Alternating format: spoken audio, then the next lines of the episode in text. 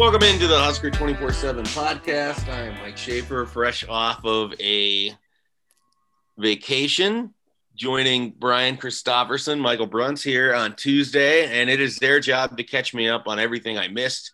Bruntz, go.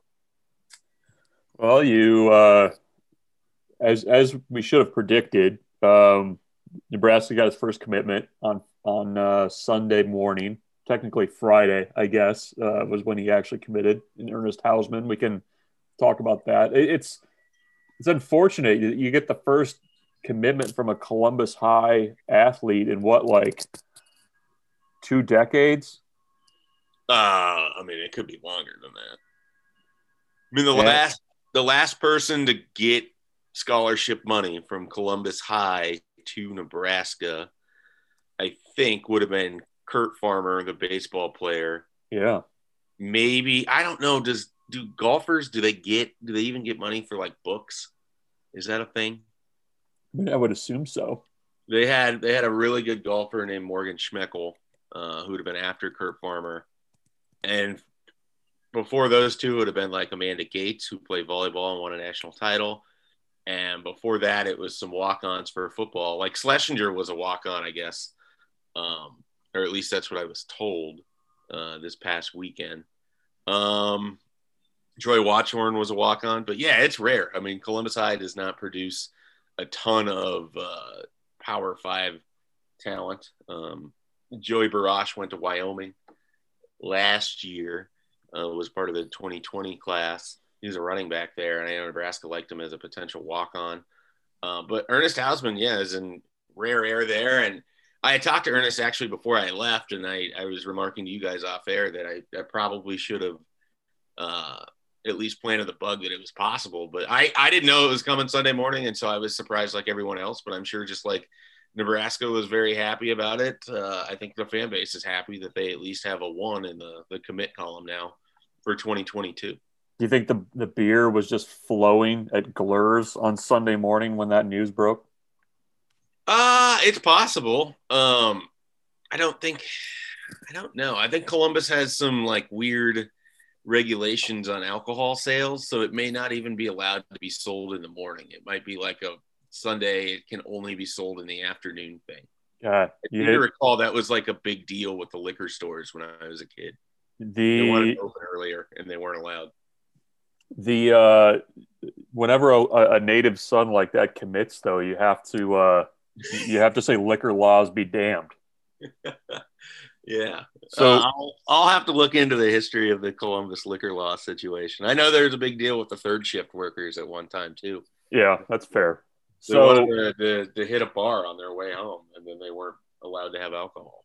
What's the best restaurant in Columbus? I say that with no snark either. What's the best restaurant in Columbus? Uh, I posted in your thread. My favorite restaurant in Columbus is El Tapatio, a Mexican place that's in okay. the, the, downtown area. Uh, that's my favorite, but you can't really go wrong with any of the taco trucks that are in town. There's a couple different good Mexican restaurants. Uh, the aforementioned Glur's Tavern is the con- oldest continuously operating tavern west of the Mississippi. Wow. So it, it has historic value on top of that, but also really good cheeseburgers and bar food. Dusters is well liked by people. Uh, my family never went, so I don't have much of an affinity for it. Um, those would be kind of the main ones. Well, the everybody that I've ever known that's from Columbus or has spent any time in Columbus always tells me that the the Godfathers is like the best oh, yeah. ever, right? Yeah, that's a good point. the The Godfather's pizza is better there than anywhere else in the world. Um, they do something different with the sauce. I don't know what it is. We can bring somebody on from Godfathers in Columbus and interview them and, and get to the bottom of it. But that's that's what I've been informed from sources. That that pizza sauce gave Ernest Hausmann uh, more speed and flexibility to play multiple positions, inside or outside linebacker. I should message him and just let him know that if he comes to Lincoln expecting the same exact Godfather, he's going to be a little disappointed. so you you missed that. Um, you also missed um, the, the, first four games of the Big Ten baseball season, which uh, you know I, I, don't know. In the in the words of Office Space, I wouldn't say I missed it. Um, the you also missed a another just although I, I think you probably saw it um, just absolute ball kick of a finish in Nebraska's uh, regular season finale against Northwestern. Yeah, so, I, I think we'll we'll probably spend a little bit more time on both of those, but let me just say that I am absolutely 100% here for over the top celebrations from pitchers when they get a final out in the inning. If they yeah, up all year long, just like I am 100% pro bat flip, mm-hmm. I am 100% pro pitchers losing their mind when they get the third out and they get to go back to the dugout. It's uh I, I, I agree. I don't think that you can be pro bat flip and then not be pro pitchers pointing at the other dugout and, and yelling. I, I just don't know who's not pro celebration. Like, I mean, it's sports. Oh, I let's with, just ba- with baseball. There's probably like hundreds of of Hall of Fame voters that would frown at that. Yeah, well, those Hall of Fame voters should probably just give up their votes as it is, anyways. But different yeah. different conversation altogether. But yeah, it seemed like an all around good weekend if you weren't uh, if you weren't in charge of boxing out that Northwestern guy at the end of the game, or if you're a Big Ten official. Those were the ones that seemed to struggle the most. The the second group there though certainly struggled all year long. Bo, Even, Bo, Bo Boroski in particular had a rough weekend. It's funny when uh, Evan Flood over at Wisconsin he before the game he tweeted out and he does this like every game so i don't think it's anything new but he tweeted out like the the stat sheet that shows who the officials are. Yeah and there's just people like lining up to complain about what this means for the game. And then it plays out at such a level that the national folks are just like aghast at how poor the officiating is. And of course it features bo Boroski who seems to always be involved. And somehow is able to do four games in the same day which i've never figured out like how he's able to bend the rules of time and space to do that. But he does every game. There's there's a couple Big Ten officials that if you if, if they're on your game, you know you're in for a longer day. I don't want to. I, I want to be careful with what I say because I know that some of them um, get a little little rabbit eared about uh, their names being mentioned. But um, do that. There's, there's, a yeah. Well, the the whole Kentucky thing with uh, Higgins. Higgins, but yeah, I mean, there's a few guys that uh, that regularly rough Big Ten games that that you know you're uh, you're, you're in trouble if if they're uh, e- either you're in trouble or you're in for a ref show. Usually a ref show. Yeah, well, I'm I'm sure we could I'm sure we could go through those names. It's not like they're listeners of the podcast, right? I don't know. Maybe Steve McJunkins listens regularly. You think Kelly Pfeiffer's a big fan of spoken word rap, BC? He, he would probably like sock talk. Um, I, I guess maybe Richard Pitino, once he gets fired next week, is free to talk talk uh, at length about Kelly Pfeiffer. Yeah, there, there he goes. All right, so let's let's dive into this commitment. Um, I believe Bruntz you were able to catch up with Ernest Hausmann on Sunday. I've talked to him a few different times. I've definitely been impressed when I have talked to him. What did you learn from him, and, and why did this commitment happen when it did? Yeah, he uh, it's the the spreadsheets. They they pointed him to the commitment. Um, you know, it's you know, Ernest in that interview after the commitment was he said multiple times. He said, "I, I wanted to take this very this process very seriously." Said that he um, you know, had, had a, a, he and his family had a lengthy spreadsheet of questions from each school that they wanted answered. They were doing four and five Zoom calls a week uh, as, as his offer list expanded.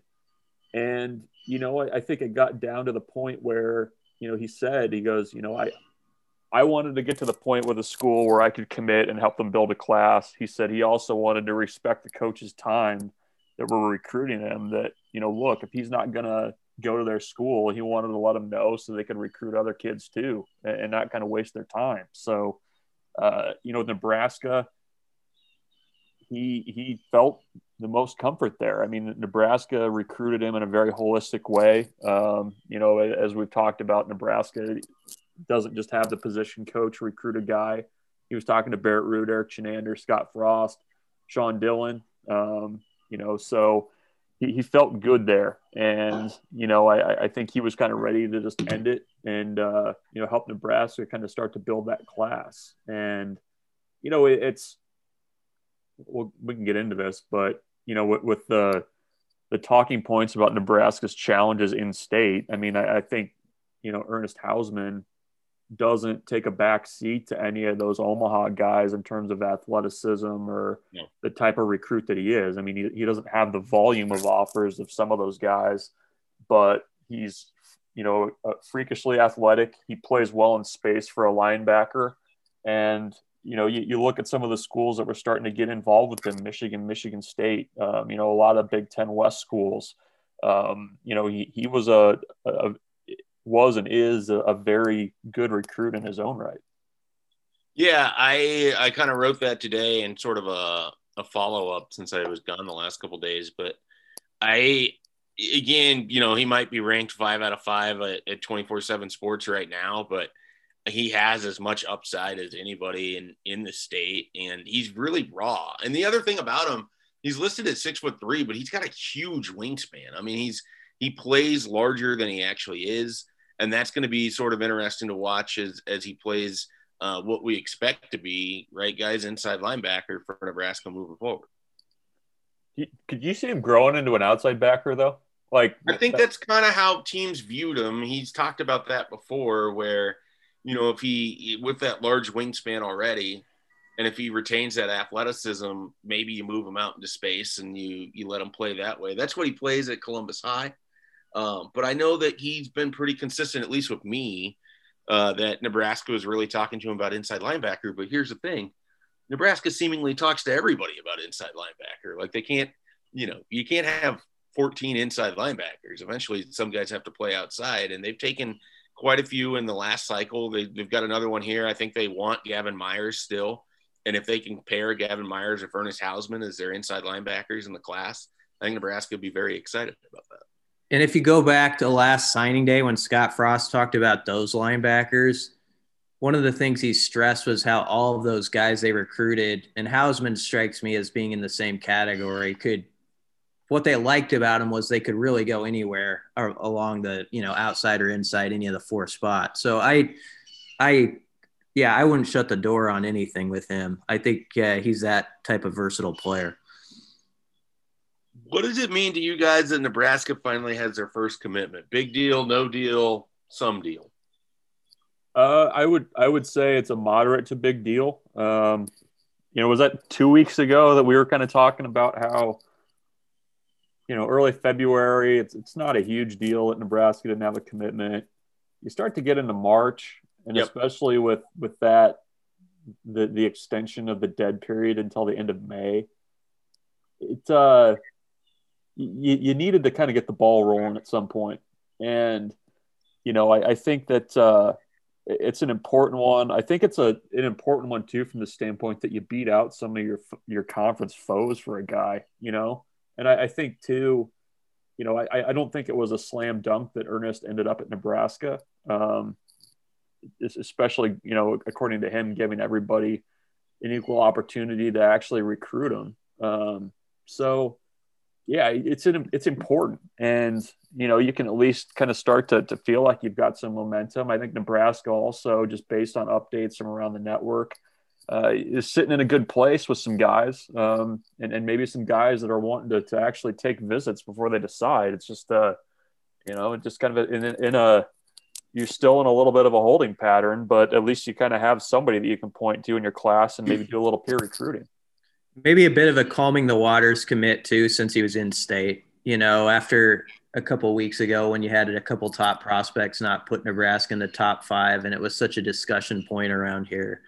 Uh, I I think perception wise, um, it it helps. I, I think it's good that the first guy came from from within the borders, and you know maybe can add another couple uh, there's still some guys out there in the state that I think are could get offers that don't have them yet that we're, we're watching closely. So um, from that standpoint, maybe it uh, it at least kind of quiets that conversation a little bit for now about the in-state recruiting. Yeah, I think it's kind of a big deal, if only from just a perception standpoint of you want to get that first commitment kind of out of the way, and so you turn that zero into a one, and then you kind of see if you can build from there. And I, I know you know, prior to, to leaving on Friday, it felt like Nebraska's best relationship, save for maybe Quentin Conley, all kind of felt like they were on the defensive side of the ball. And and I wonder if just getting a guy in like Hausmann, having someone that can actually sort of peer recruit, you create a little artificial scarcity if you're going after Gavin Myers or whoever, an inside linebacker. And you can you can use that to your advantage as you kind of move forward. And I, I do think you know, I believe in the idea that you just need to get a little momentum going with it in terms of recruiting. And it's it's hard to try to get some of these guys who want to take visits or want to see things to, to be the first in the boat, especially if they haven't been to campus. But I think having Hausmann will help with that. And I, I do think Nebraska's set up to have a pretty good uh, base of, of recruits on the defensive side of the ball. I just think, you know, I, I wrote about this as well between Myers and then um, think it's pronounced Knack. I, I, don't. I've been saying Canic, but I gotta I gotta check on that. Um, Jaron Knack from from Fort Hayes. Those two guys. Jimmy Scott's from out by Buffalo, I believe. He really likes Nebraska. Popeye Williams was just written about by Steve Wiltfong. Nebraska appears to be in good shape there. And then Jared Batty, who I've written about a few different times. I mean, it just feels like that second level. They've got some guys if they're able to pull a few of those and then we know Travis Fisher is going to do his thing with defensive backs, and they've had some different guys pop up. I just think they're they're well positioned on that defensive side of the ball for recruiting, and it, it it's not a surprise that they were able to start kind of first there, and that's sort of what we've seen where maybe the comfort level or the sales pitch might be working best with those defensive players, and we'll see if they're able to catch up on the offensive side as well. The I guess kind of to expand the recruiting discussion a little bit further, the, the quarterback spot um, is an interesting one. Nebraska obviously still doesn't have their quarterback commit for 2022. They've made a few offers recently. Richard Torres out of the, the San Antonio area, uh, the most recent one last week. Um, you know what what uh, what what is at least nationally, a lot of the guys are making decisions. Where do where do you think that that leaves Nebraska, especially kind of with the, I guess, possibility out there too that they would potentially take some take a quarterback in the portal too.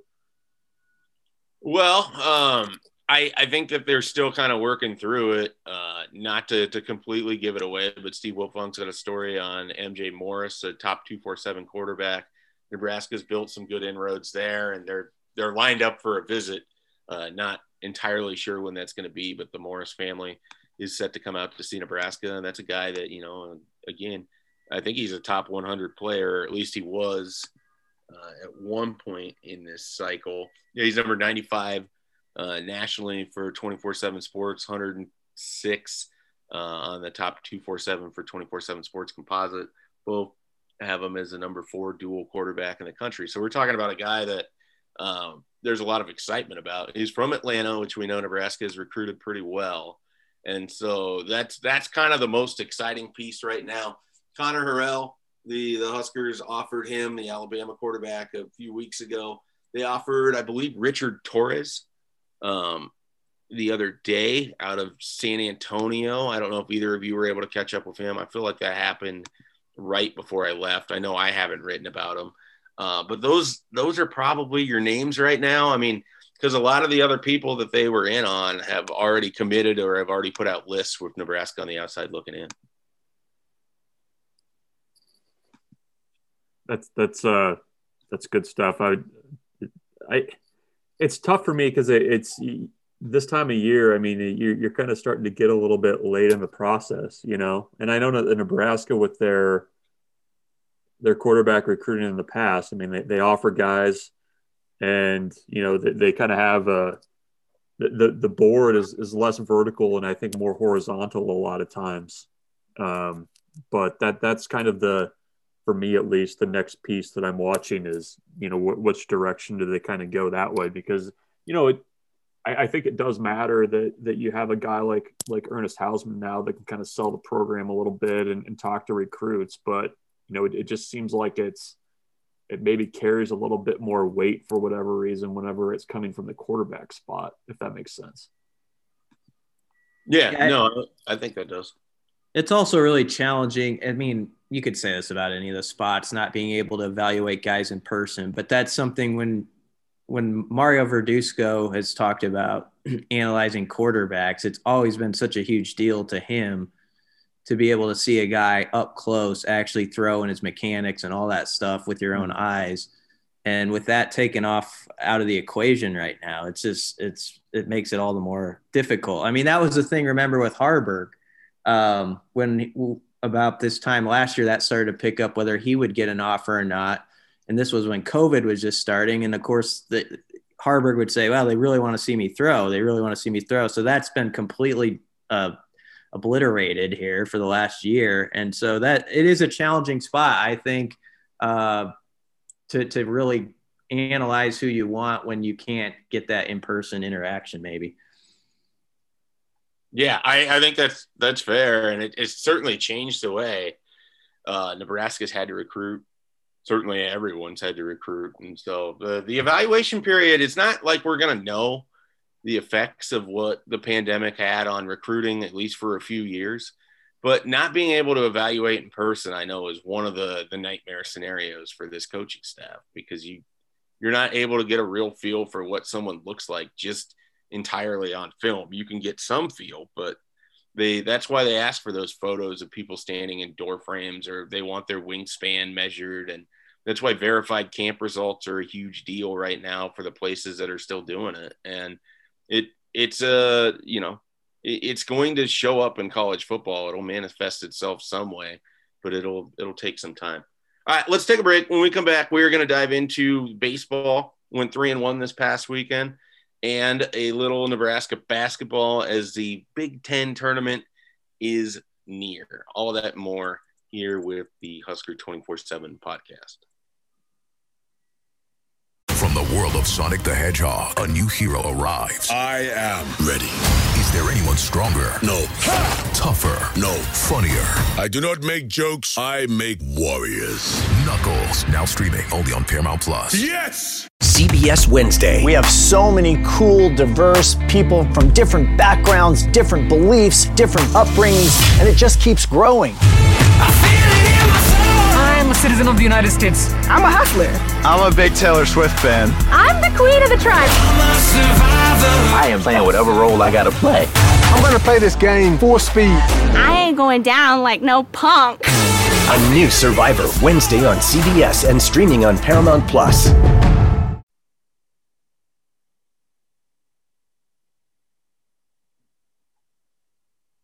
Yeah, we are back. I mentioned we were going to dive into a little baseball and basketball. Let's start with baseball. They went three and one on the weekend against Purdue. It was good to see Nebraska out there playing. Uh, Bruntz, what can you kind of tell us from a four game weekend in which Nebraska was in every game, could have won every game, uh, finished three and one, got good pitching at times, got good hitting at times, some really interesting debuts. What what stood out the most to you from this weekend?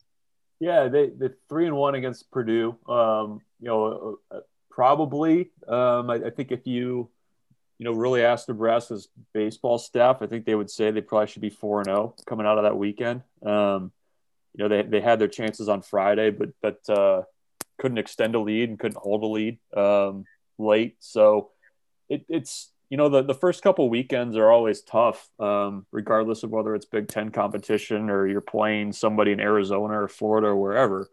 You know guys are you know going to have some nerves. You're probably going to have guys striking out a little bit more at the plate than they would normally um, just because it's early in the season. But with, with the way the big 10 has set up the schedule you, you need guys who are ready to play um, and, and ready to go right from the get-go. And you know, I, I think the things that stood out to me for the most part pitching wise, Nebraska got three good starts uh, from uh, Chance Roach, from um, Shay Schanaman, and Jake Buns, which kind of turned into a little bit of a, uh, a bullpen day on, on, Sunday. But you know they were able to pass the bucket and, and shut out Purdue. So uh, that was good to see. That was one area where I, I think I had some some trepidation about Nebraska's bullpen and you know guys that were kind of question marks i think pitched well and guys that you thought you could count on like a max schreiber uh, kind of had up and down weekends so if they can rebound with those guys Cade Povich throws like, like he's capable of um, th- this weekend up in minnesota i think they'll be fine um, at the plate kind of a mixed bag. You know, they had the, the three home runs on, on Friday. Uh, they, they really worked the at bats on, on, in the doubleheader on Saturday and Sunday. You know, they, they did enough to, to kind of come out on top, but uh, you have to like what you saw from, from Max Anderson, the freshman, uh, with, with, his uh, just kind of just a hot debut. I mean, there's no really way to put it. I mean, he was a really tough out.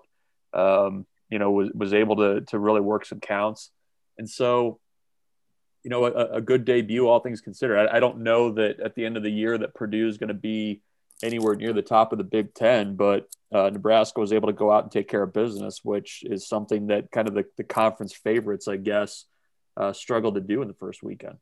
What uh, was there a most important player from the weekend or, or someone that impressed you the most? Obviously, Max Anderson had a great weekend, but was there there anything that that you think is a, a great sign that portends for the rest of the season? Uh, yeah, I think a, a, big question for me was who the closer was going to be. Um, you know, I, I, think that you know if you had a really kind of high leverage situation right now, you'd probably go to Spencer Schwellenbach. I mean, the, he, he comes out of you know after playing an entire game in, on a Sunday, throwing 97, snapping off breaking balls. Um, you know that that's a, a, good thing to see. I mean, I, I, know that if his arm were a little bit farther along, there's a chance that he probably could have even been in the starting rotation for Nebraska. He's that good. Um, you know, I, I think getting good at bats from uh, the younger guys is important, and I and I, I think you know we talked about this a couple weeks ago that this is this team, especially at the plate, is as deep as they've had it in a number of years. And I think you saw that this weekend where even a guy like Logan Foster, who has played a ton of college baseball, I mean, he only played two games, um, you know, and, and, Nebraska really didn't miss much of a beat. So I, I think I kind of took away more that this team has a ton of depth. And, um, you know, I guess on the mound too, the guy that I was I was really interested to see was was Shay Schanaman. I mean, he'd been in the bullpen his first two years at Nebraska, moved to the starting rotation, and looked really dominant uh, in, his outing. And you know, I, I, think that's a good sign because with these four game weekends, you're going to need guys to go deep, and and getting two really quality starts from from Roach and Schanaman on Saturday that was huge, um, especially kind of setting up Sunday, which is more of a bullpen day. So Nebraska had five home runs over the weekend. Is that a product of the field they were playing in, or do, do they actually have a little bit of power here? Because I know Nebraska's teams in the past have not exactly been like long ball suckers.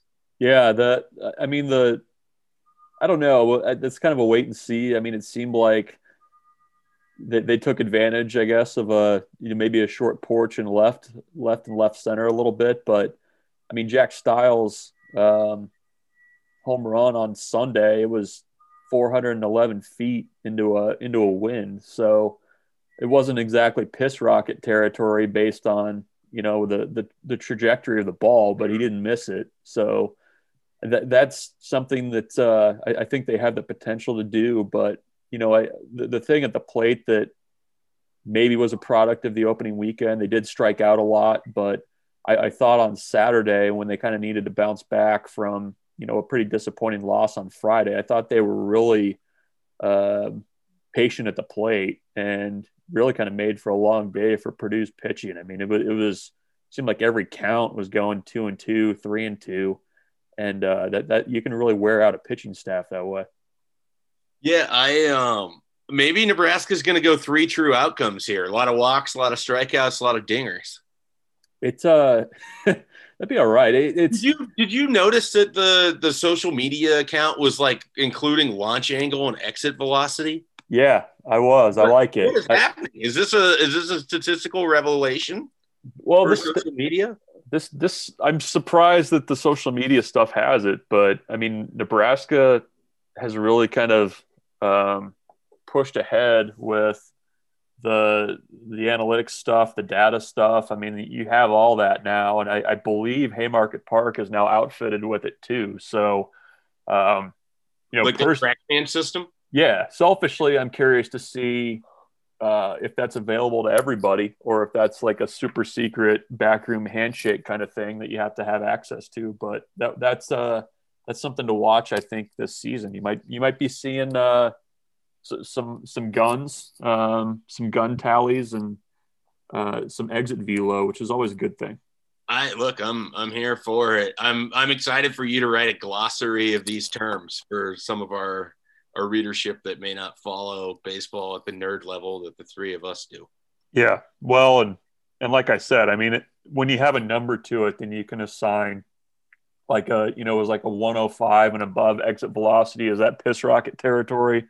Or 110, 110 and above is like that's that's when you're and then if you get to the the real rare like 118 territory, I mean maybe you maybe you want to have it as rare as possible, but I think 110 counts and then I, I was like knocked out of my chair when I saw that they had the launch angle in there. I think one of them was like a 29 degrees, and it's like, all right, Nebraska's Nebraska's going for dingers. Yeah, yeah. So it's it's fun, it's fun. But yeah, they, they played well. I, I think uh, this this weekend will be a little bit taller task um, with with Iowa and Ohio State, but I, I think uh, that first weekend you got to kind of work out the kinks a little bit. I think it's better that you're doing it against. It, it's different because you're doing it against a conference team versus like having to basically be trying to hit the ground running against like an Arizona State.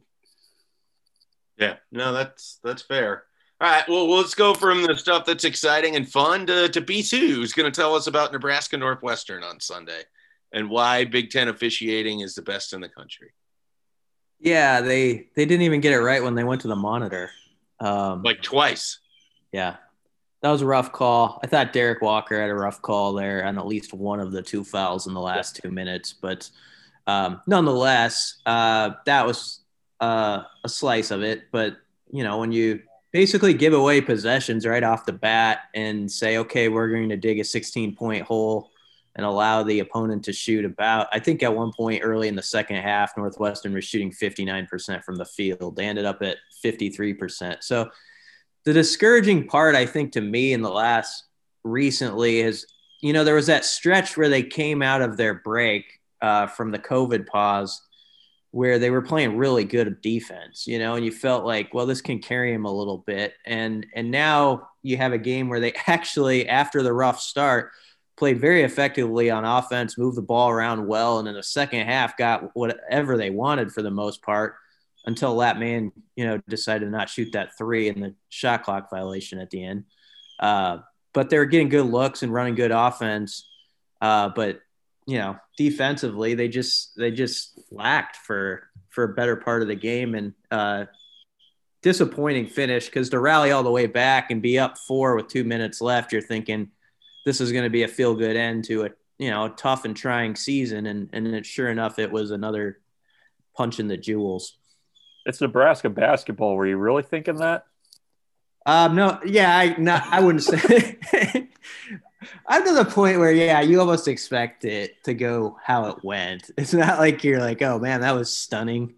Um, but I do feel for a, a team that I feel like they've they haven't just quit or like said we're done with this season or any, I mean I've always felt like they're engaged, and so I felt good for them a week or so ago when a few good things happened back to back, and Sunday would have been a nice uh, cherry on top to that.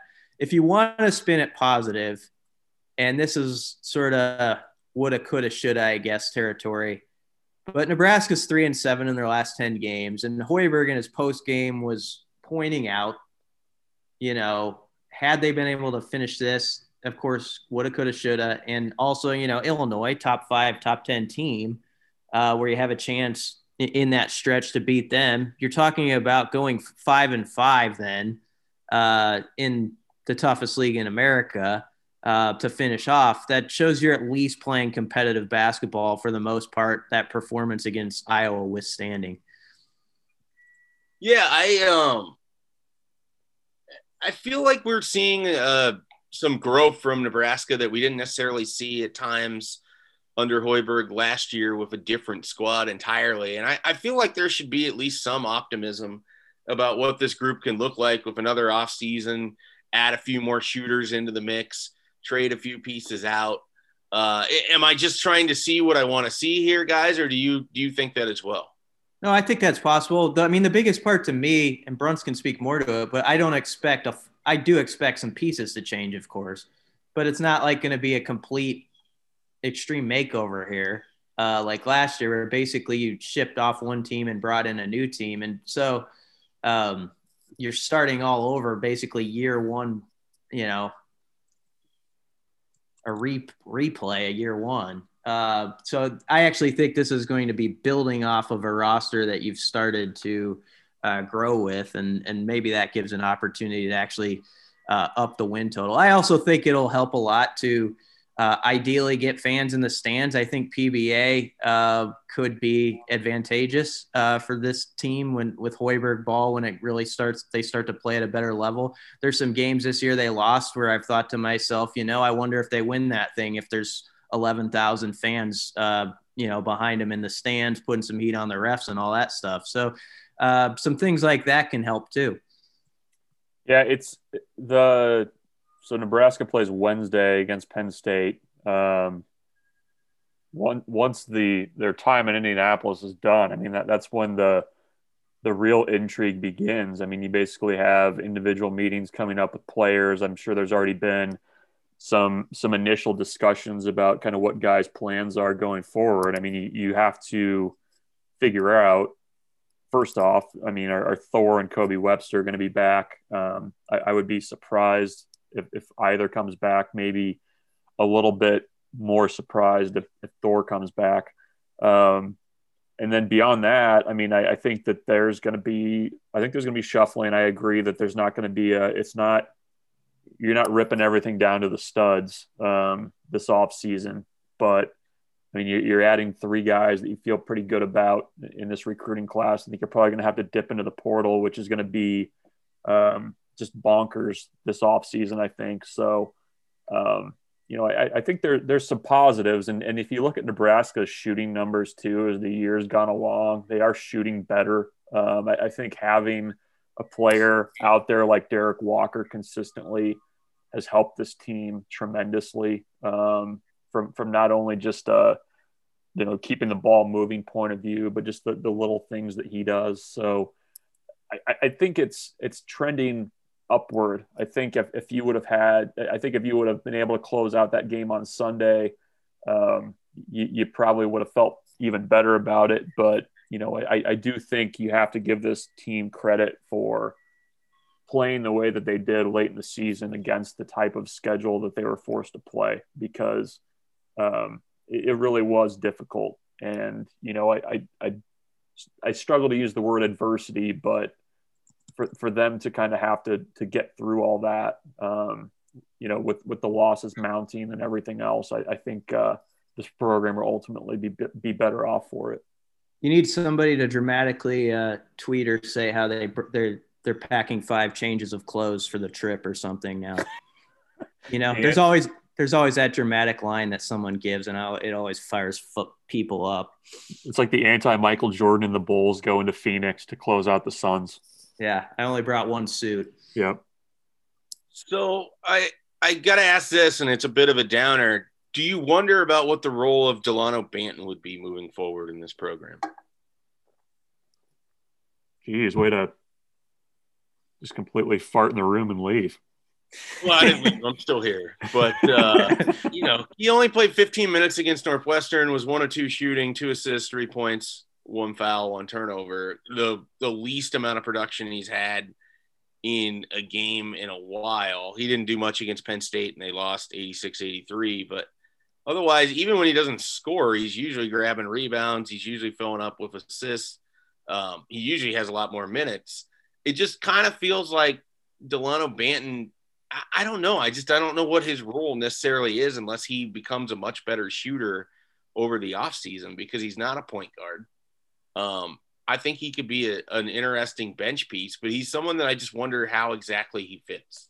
Here, here's here's what I think you're you, the thing you hit on about the shooting part of it is huge for him because if he's if he's not going to be the guy to run the offense through at the point which i think we as we've kind of seen going along this year that's not the best role for him he's going to have to be able to knock down shots. Um, and, and you, his numbers right now, he's shooting 25% from three point range. He's at about 40%. Um, 41 and, Yeah. So, I mean, if he can shoot more consistently from the outside, and I know that that's something that since he's been at Nebraska, he's had to work on. And I mean, it's funny. I mean, the, the 25% from three point range is, all, is actually an improvement from where he shot as a freshman at Western Kentucky. But I, I don't think he's ever going to be a guy who is going to go out and score 25 points in a game. I mean, I, I think a, a good role for him is, that guy that's going to probably score right around 10 a game.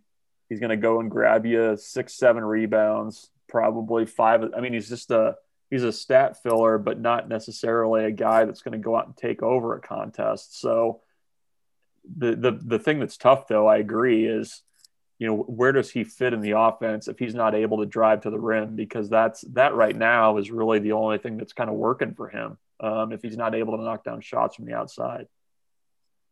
Yeah, I, he's he's the guy that I wonder the most. I mean, I expect obviously McGowens to be back, Walker to be back. Um, you know, Shamiel Stevenson, I'm not 100% sure what happens with him, but Lat, I expect to be back. It's just Banton I, I expect that Banton is back. They've invested a lot in him, and I think they believe in him. It's just I don't know where exactly he fits with the construction of this roster. Because if you bring in McGowens and you have Lat and you have Walker, I mean, and I would assume they're going to try to go get a point guard, like a true point guard. It seems like Banton's going to be playing off the bench. Maybe he becomes your sixth man. Um, well, and, and it's, I, I guess the when you start looking into you know who's leaving and whatnot correct me if i'm wrong but if, if they approve the one-time free transfer that's only for guys that are transferring for the first time correct right yeah so that would potentially complicate things for Banton. It would potentially But because we're in a pandemic, it'd be easy enough to get a waiver if he goes anywhere back towards the northeast. Maybe. I mean, is he going to play in Canada? I don't know. I mean, I, I'm not sure what he ends up. I and I'm not trying to like sound the alarms that he's leaving. It's more so I don't know what.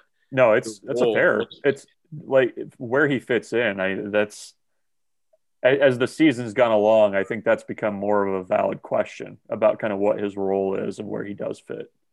Um, but yeah, I, that that's just something to consider. I mean, I I, I don't know. It's the NCAA, so you never know how that whole waiver process isn't going to work. But at least for Stevenson, Banton, and you know some of those other guys who've already transferred, that's that's something that they have to take into consideration if they do consider leaving again. Yeah. All right. Well, I think we touched on a lot in this podcast today. Any any closing thoughts?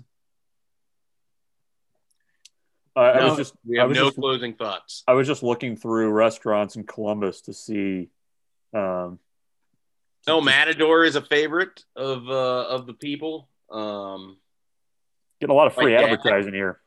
One one Jim Schaefer is a big fan of Burrito King now. Like that's become like his demand when people return back to Columbus. um, I don't I don't know why. It's fine, uh, but he's he's big on Burrito King. Uh, Doozies, which is you know more of a chain, but there's not many left in Nebraska, and one of them's in Columbus. I know that's a big deal. Where's our doozies in Lincoln now? Do we have one? We don't have one anymore. They took it away. It's gone. Man, that was a favorite for me when I was downtown. I'm sure it was replaced by a Jersey Mike's. Yeah, what a joke. and there goes our sponsorship with Jersey Mike's. not Jersey Mike's. I'm just saying I might it's not about who came in, it's about doozies not being there they had that sign that said have a doozy of a day and it always kind of lifted your little spirit you know if you're having a rough one it was like all right let's get let's get back on track after i eat this eight inch sub you know? All right. Well on on thursday we're going to have bc give his rankings for big ten football using sandwich chain places uh, to determine where each team slots in. You've heard of sock talk now it's going to be sub talk. Could be done possibly. Have to think about it but that could be done. Let me let me make the wheels turn in this silly brain and see what happens. Excellent. Bruntz, anything else? No, I'm, I'm done. I'm off to Columbus. Bruntz is done. We're done. Everyone's going to Columbus, and uh, we'll be back later this week with another podcast here at Husker 24 7. The chilling new original docuseries on Paramount Plus. Why did he kill his family? The answer lies across the ocean in a woman named Sylvie. She's a can model. Where desire leads to deception. I ended up spending twelve and fifteen thousand dollars a day. It was addictive. I can't get you out. And obsession leads to murder. Who did this to your family? You can't really maintain a fantasy forever. Control Alt Desire. Now streaming on Paramount Plus.